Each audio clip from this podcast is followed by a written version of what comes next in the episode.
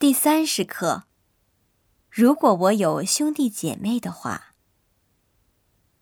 前不久，中国政府终于正式宣布废除独生子女政策。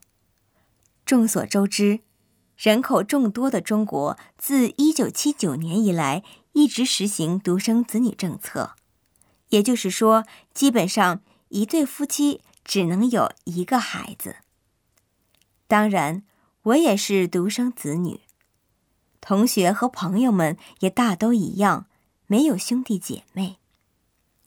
而父母兄弟姐妹的孩子，则像我的兄弟姐妹一样，我从小就叫我的表哥表姐哥哥姐姐，我是和他们一起玩大的。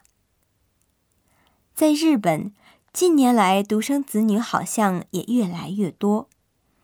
不过，多数日本同事和朋友还是有兄弟姐妹，经常听他们说：“我哥哥呀，前几天我妹妹，什么的，还是挺羡慕的。”如果可以选择的话，我想要一个体贴的哥哥，真希望能有个哥哥和我一起逛街，带我去吃饭。